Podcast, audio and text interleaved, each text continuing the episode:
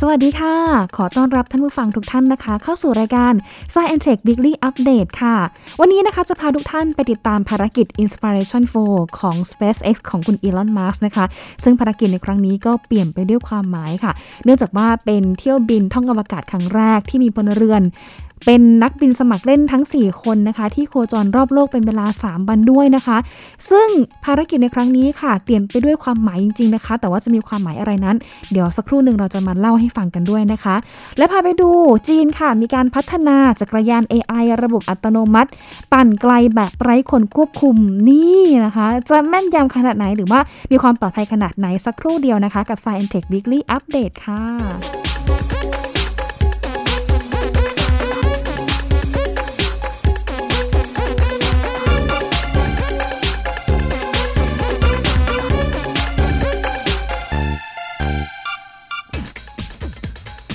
สู่วงโคจรเป็นที่เรียบร้อยแล้วนะคะสำหรับยาน Crew Dragon Resilience นะคะ ที่ส่งขึ้นโดยจรวด Falcon 9 ที่บริเวณฐานปล่อยจรวดจอห์นเอฟเคนเนดีรัฐฟลอริดาสหรัฐอเมริกาค่ะ ที่ปล่อยไปเมื่อช่วงเช้าที่ผ่านมาประมาณ 7 โมง 10 นาฬิกา7นาฬิกา10 นาทีของวันพฤหัสบดีที่ผ่านมาตามเวลาของไทยด้วยนะคะ ซึ่งหลายท่านก็ติดตามดูการถ่ายทอดสด การปล่อยยานขึ้นสู่วงโคจรด้วยกับภารกิจ Inspiration 4 ด้วยนะคะ แน่นอนนะคะว่าภารกิจนี้ค่ะ เต็มไปด้วยความหมายนะคะ เพราะว่าเป้าหมายของเขาก็คืออยากจะทำการวิจัยทดลองบนอวกาศในช่วงที่นักบินอวกาศทั้ง 4 คนนั้น โคจรรอบโลกในเวลา 3 วัน รวมไปถึงการสร้างแรงบันดาลใจ ที่จะระดมทุนช่วยเหลือให้กับสังคมด้วยค่ะ เพราะว่าเป้าหมายในภารกิจในครั้งนี้ ก็จะระดมเงินทุนเนี่ยนะคะประมาณ 200 ล้านดอลลาร์สหรัฐ หรือประมาณ 7,000 ล้านบาท เพื่อที่จะนำไปมอบให้กับโรงพยาบาลเด็กเซนต์จูดที่รัฐเทนเนสซี ในการช่วยเหลือคุณหมอนะคะทำการรักษาแล้วก็วิจัยศึกษาเกี่ยวกับการป่วยของเด็กนั้นด้วยนะคะ ทีนี้ที่มาที่ไปของภารกิจนี้เป็นอย่างไร และเป้าหมายสำคัญนะคะของคุณอีลอนมัสก์เนี่ยนะคะ ยังไปไกลกว่านั้นอีกด้วยนะคะ ที่เขาบอกว่าจะไปถึงดาวอังคารด้วยนะคะ เดี๋ยววันนี้จะพาทุกท่านไปรู้จักกับภารกิจ Inspiration 4ให้มากขึ้น ติดตามได้จากรายงานค่ะ The reason I started SpaceX was to get humanity to Mars. เป้าหมายของ SpaceX ในครั้งนี้ คือการพามนุษย์เดินทางไปสู่ดาวอังคาร นี่คือคำกล่าวของอีลอน มัสก์ผู้ก่อตั้ง SpaceX โดยเริ่มต้นจากภารกิจที่จะมีขึ้นในวันพรุ่งนี้ ด้วยการให้นักบินพลเรือนสมัครเล่น 4 คน ได้รับคัดเลือกในภารกิจ Inspiration 4 เดินทางท่องอวกาศ ซึ่งการเดินทางในครั้งนี้ก็เปลี่ยนไปด้วยความหมายและแรงบันดาลใจนะคะ เพราะว่าเป็นการระดมทุนช่วยเหลือ ผู้ป่วยเด็กโรคมะเร็ง ที่โรงพยาบาลวิจัยเด็กเซนต์จูดมูลค่า 200 ล้านเหรียญสหรัฐ หรือประมาณ 6,600 ล้านบาท ผู้เดินทางทั้ง 4 คนค่ะ ก็เป็นตัวแทนของความหมายนะคะ ไม่ว่าจะเป็นจาเรดไอแซคแมน นักธุรกิจมหาเศรษฐีชาวอเมริกัน เป็นผู้ก่อตั้งและผู้บริหารของ c h i f 4 Payment เขายังเป็นคนที่กระตือรือร้น และชื่นชอบในการบินด้วยเครื่องบินหลายลำ มีประสบการณ์การบินนับพันชั่วโมง และเป็นตัวแทนของความเป็นผู้นำด้วย ขณะที่เฮลีย์ อาร์เซโนซ์ วัย 29 ปี เป็นผู้ช่วยแพทย์ที่โรงพยาบาลเด็กเซนต์จูด ในเมืองเมมฟิส รัฐเทนเนสซี สมัยเด็กเมื่ออายุ 10 ขวบนะคะ เธอป่วยด้วยโรคมะเร็ง เข้ารักษาจนรอดชีวิต และเธอก็คือตัวแทนแห่งความหวังค่ะ ขณะที่คริสเซมโบสกี้วัย 42 ปี เป็นทหารผ่านศึกของกองทัพอเมริกา และทำงานเป็นวิศวกรกับบริษัท Lockheed Martin บริษัทการบินและอวกาศ เขาได้บริจาคเงินให้กับ St. Jude โดยภารกิจในครั้งนี้นะคะ เขาก็เป็นตัวแทนของความเอื้ออาทรด้วยค่ะ ขณะที่ดรชิอานพร็อกเตอร์วัย 51 ปี เป็นนักธรณีวิทยา และนักสื่อสารวิทยาศาสตร์ เธอเข้าใกล้การเป็นนักบินอวกาศของนาซาในปี 2009 แต่ว่าพลาดการคัดเลือกในรอบสุดท้ายนะคะเธอบอกว่าเธอเป็นนักบินหญิงผิวดำคนที่ 4 ที่จะได้ท่องอวกาศ และก็เป็นตัวแทนของความเจริญรุ่งเรืองด้วยค่ะ นักบินอวกาศทั้ง 4 คนเดินทางขึ้นสู่อวกาศ โดยการใช้ยานอวกาศ Crew Dragon Resilience ส่งโดยจรวด Falcon 9 จากฐานปล่อยจรวดของศูนย์อวกาศเคนเนดี รัฐฟลอริดา ในวันพุธที่ 15 กันยายน เวลา 20นาฬิกา2นาทีตามเวลาของอเมริกา หรือตรงกับวันพรุ่งนี้คือ 16 กันยายน เวลา 8 นาฬิกาตามเวลาของไทยด้วยค่ะ โดยยานอวกาศจะไปถึงที่ระดับความสูง 575 กิโลเมตร เหนือพื้นโลก ซึ่งสูงกว่าสถานีอวกาศนานาชาติ ISS ประมาณ 150 กิโลเมตร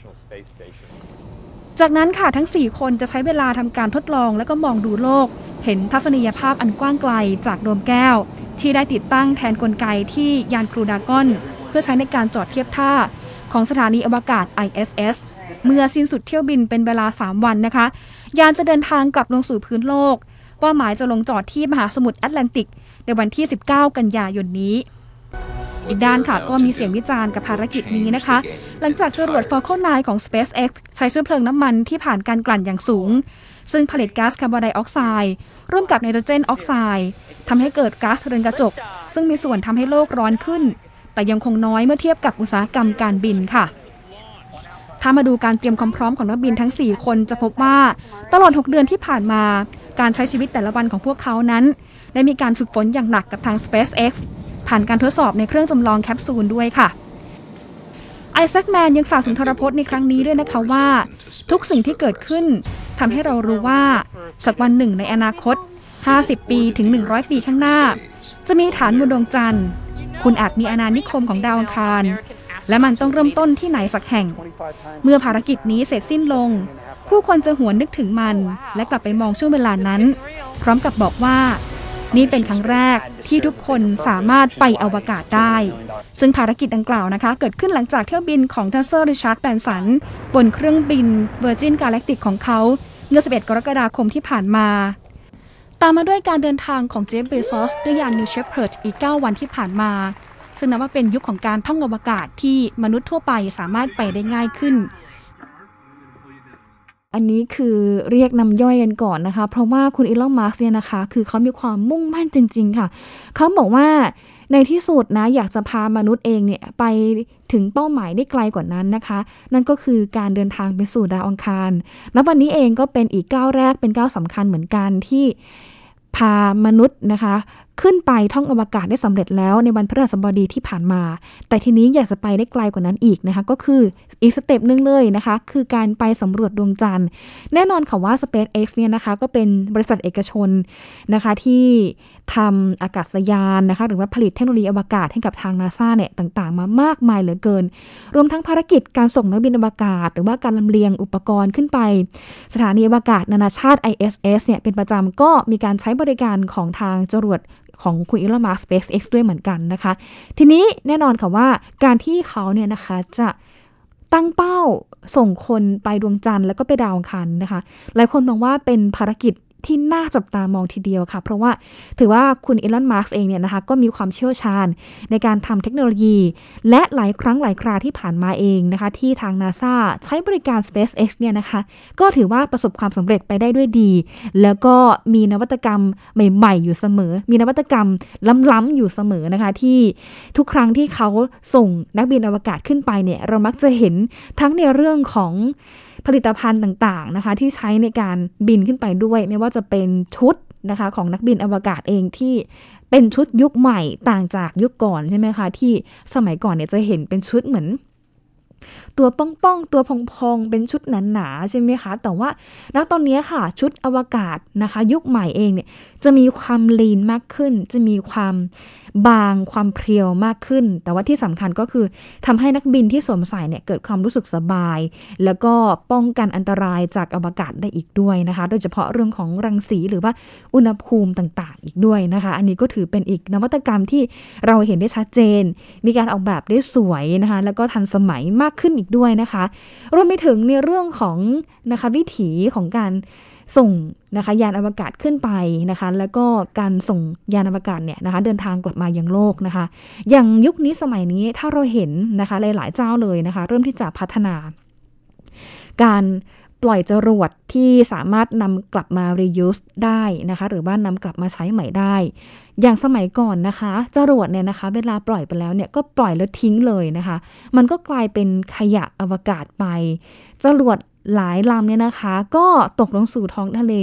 แล้วมันกลายเป็นสุสานอวกาศไปนะคะ แต่ว่าทีเนี้ยนะคะ เพื่อเป็นการลดการ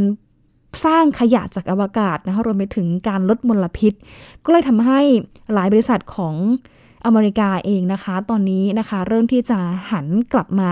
แข่งขันกันในเรื่องของ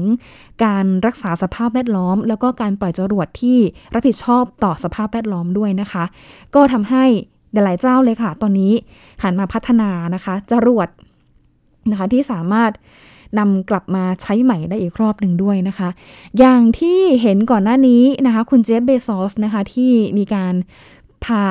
ทีมงานนะคะ แล้วก็น้องชายของเขาเนี่ยไปท่องอวกาศในเดือนกรกฎาคมที่ผ่านมา ก็เห็นได้ว่าจรวดของเขานะคะ ที่ส่งยานนิวเชฟเพิร์ดเนี่ยนะคะ ก็สามารถ เดินทางนะคะ กลับมายังฐานที่ปล่อยได้นะคะ มาตั้งเป็นจุดเดิมได้นะคะ ซึ่งก็เลยทำให้โอ้หลายคนเริ่มตื่นตัวแล้วแหละในเรื่องของการใช้จรวด reuse หรือว่านำจรวดกลับมาใช้ใหม่นะคะที่ไม่ปล่อยก๊าซมลพิษ แล้วก็ไม่สร้างขยะเพิ่มมากขึ้นเหมือนกัน แต่ว่าอีกด้านหนึ่งค่ะ ภารกิจอวกาศของแต่ละเจ้าเนี่ยนะคะ ก็มักจะมีดราม่าเกิดขึ้นเสมอนะคะ อย่างคุณอีลอนมัสก์เองเนี่ยนะคะอย่างที่รายงานไปนะคะคือก็จะมีนักวิจารณ์นี่แหละค่ะ มองว่า แหมการส่งจรวดขึ้นไปสู่อวกาศแต่ละครั้งเนี่ยก็ถือว่าเป็นการสร้างก๊าซคาร์บอนไดออกไซด์นะคะแล้วก็สร้างก๊าซต่างๆ ที่ก่อให้เกิดก๊าซเรือนกระจก แล้วก็เป็นสาเหตุสำคัญที่ทำให้เกิดโลกร้อนเหมือนกันนะคะดังนั้นก็เลยทำให้ทางฝั่งอีลอน มัสก์หรือแม้แต่กระทั่งท่านเซอร์ริชาร์ดแบรนสัน ที่ก่อนหน้านี้ก็พาคนไปท่องอวกาศกับ เครื่องบิน Virgin Galactic เมื่อเดือนกรกฎาคมที่ผ่านมานะคะ 11 กรกฎาคมที่ผ่านมาเนี่ยก็ถูกวิจารณ์เหมือนกัน แต่เขาก็มองว่า เอ๊ะถ้ามาเทียบกับภารกิจด้านอวกาศมามาเทียบกับเครื่องบินพาณิชย์หรือว่าเครื่องบินที่บินทั่วไป อุตสาหกรรมการบินทั่วโลกเนี่ยก็ถือว่า โอ้โห เป็นการปล่อยมลพิษที่น้อยมากอะ่ะ มันแทบจะเทียบกันไม่ได้เลยนะคะ มันก็มีอยู่ ทั้ง 2 ประเด็นนะคะ มีหลายประเด็นเหมือนกันที่ต้องมาพูดคุยแล้วก็ขบคิดกัน แต่ว่าถือว่าอวกาศในยุคนี้ก็ถือว่ามีการพัฒนาไปในแนวทางที่เป็นบวก หรือว่าเป็นมิตรต่อสิ่งแวดล้อมมากขึ้นนะคะ โดยเฉพาะการลดปริมาณขยะอวกาศจากการปล่อยจรวดนั่นเองค่ะ ทีนี้ถ้าพูดถึงที่มาแล้วนะคะ เดี๋ยวเมื่อวานนี้ถ้าใครได้ดูถ่ายทอดสดเนี่ยนะคะ จะเห็นได้ว่าในช่วงประมาณ2ทุ่มของเวลาอเมริกานะคะ หรือว่าตรงกับประมาณ7โมงเช้ากว่าๆของบ้านเรานะคะ เห็นบรรยากาศการปล่อยจรวดที่โหทุกคนต่างชื่นมื่นมากๆ แล้วก็บรรยากาศก่อนที่นักบินเขาจะเดินทาง เข้าไปที่บริเวณยานครูดากอนลิซิแลนส์นี่นะคะ ก็โอ้ทำให้หลายคนเนี่ยประทับใจมากๆเลยค่ะ แน่นอนนะคะว่าไปแล้วเนี่ยพวกเขาจะไปทำภารกิจอะไร และจะเดินทางกลับมายังโลกณจุดไหน เดี๋ยวติดตามจากรายงานชิ้นนี้กันเลยค่ะ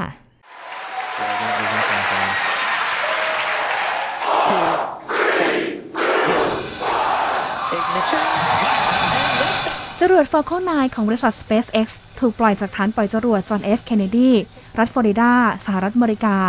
เพื่อส่งยานครูดากอน Resilience มุ่งหน้าขึ้นสู่อวกาศโคจรรอบโลก ที่ระดับความสูง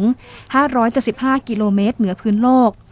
กับภารกิจ Inspiration 4 ที่โคจรสูงกว่าสถานีอวกาศนานาชาติ ISS 150 กิโลเมตร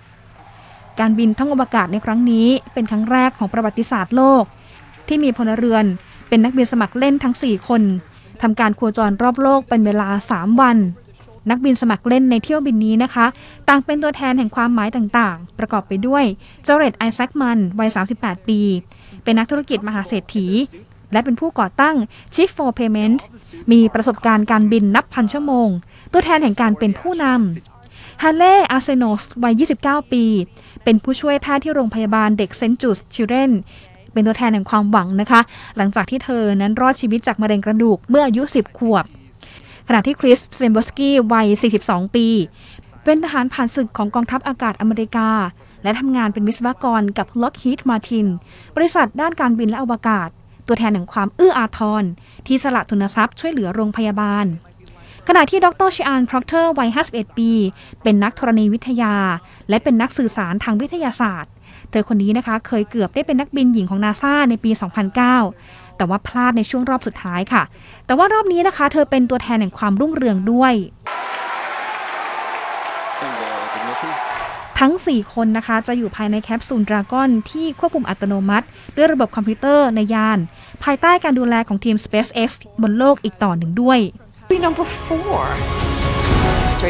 เมื่ออยู่ในอวกาศทั้ง 4 คนจะใช้เวลาทำการทดลอง และมองดูโลกผ่านทางหน้าต่างโดมขนาดใหญ่ ที่เห็นทัศนียภาพอันกว้างไกล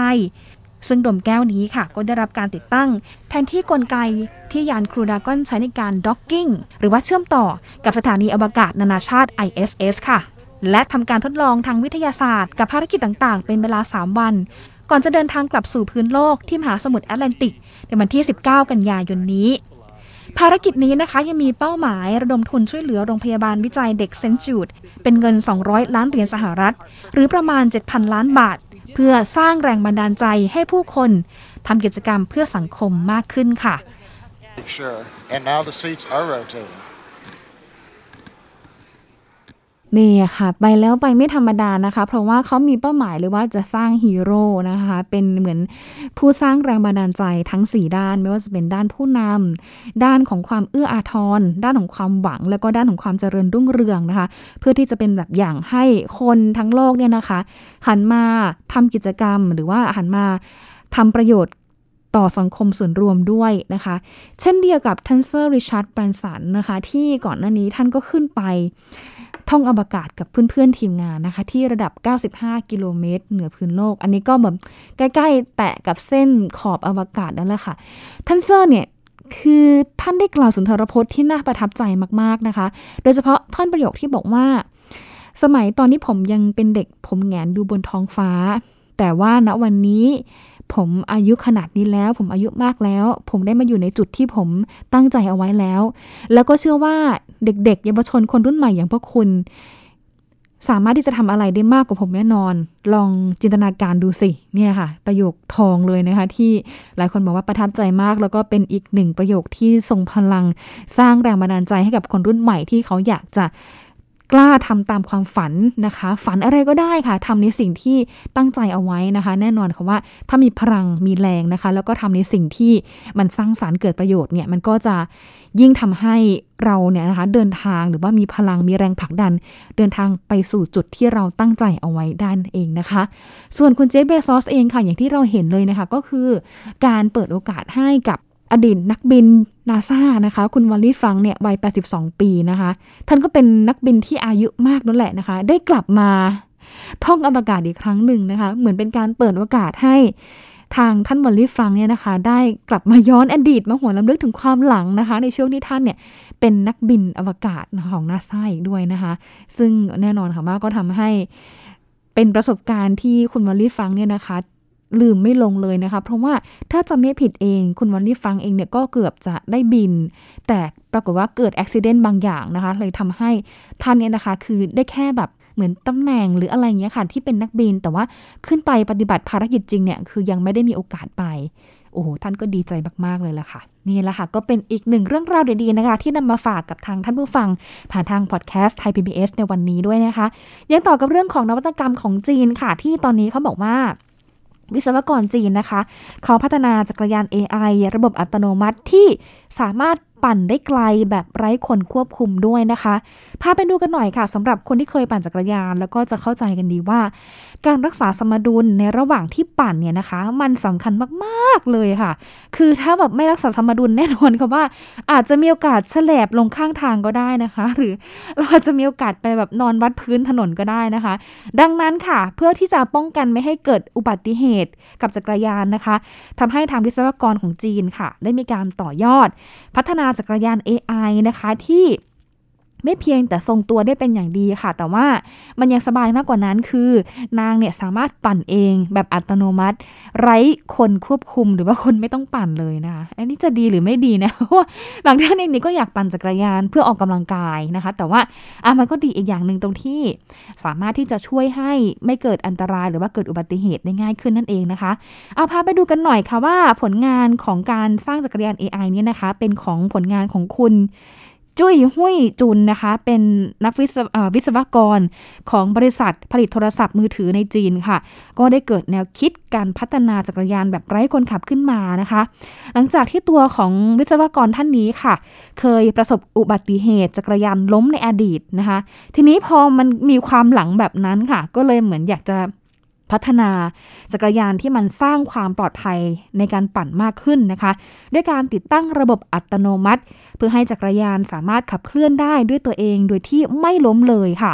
ตัวนี้นะคะทางวิศวกรเองเนี่ยเขาก็มีการนำระบบปัญญาประดิษฐ์หรือว่า AI นะคะ เข้ามาใช้จักรอ่าใช้ในจักรยานมากขึ้น เพื่อที่จะควบคุมจักรยานมากขึ้นนะคะรวมไปถึงระบบเซ็นเซอร์ที่เขาบอกว่ามันมีความแม่นยำมาก ๆ เพื่อป้องกันไม่ให้เกิดการเฉียวชน หรือว่าเกิดอุบัติเหตุ รวมถึงกล้องนะคะที่ช่วยจดจำภาพ มาช่วยพัฒนาศักยภาพของจักรยานให้มากขึ้นอีกด้วยนะคะ นี่มีระบบแบบครบครันเลยนะคะ เป๊ะปังมากนะคะ ถ้าล้มแบบนี้ไม่รู้จะว่าไงแล้วนะคะ เพราะว่ามีทั้งเซ็นเซอร์ มีทั้งกล้องที่ช่วยแล้วก็มีทั้ง AI อีกด้วยนะคะ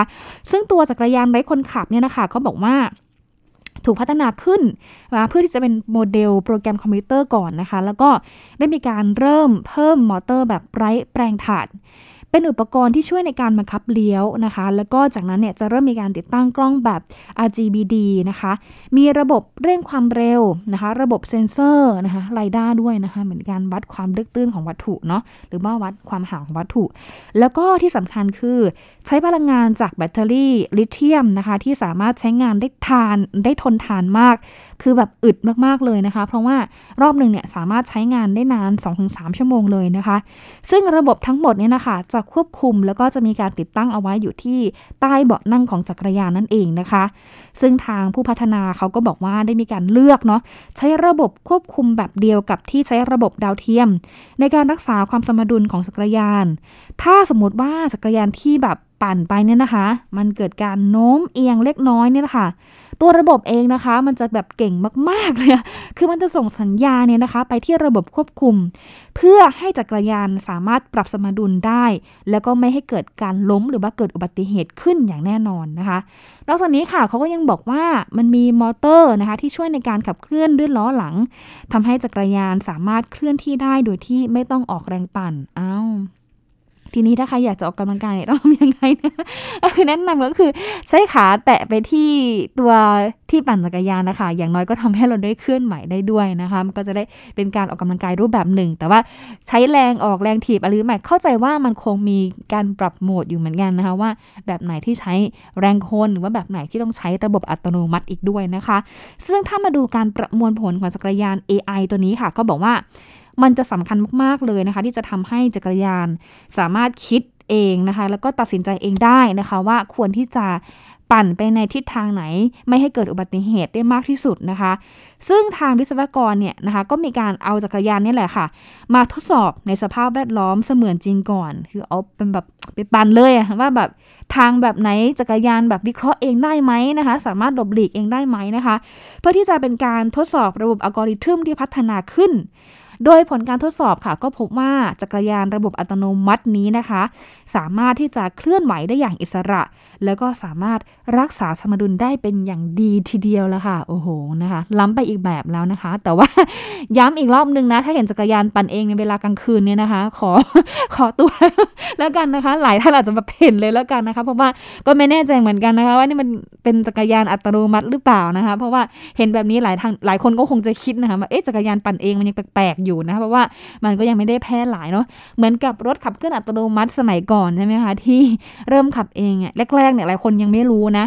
แต่พอเห็นขับแบบนี้บนท้องถนนเนี่ยโอ้หลายคนคิดไปไกลแล้วค่ะ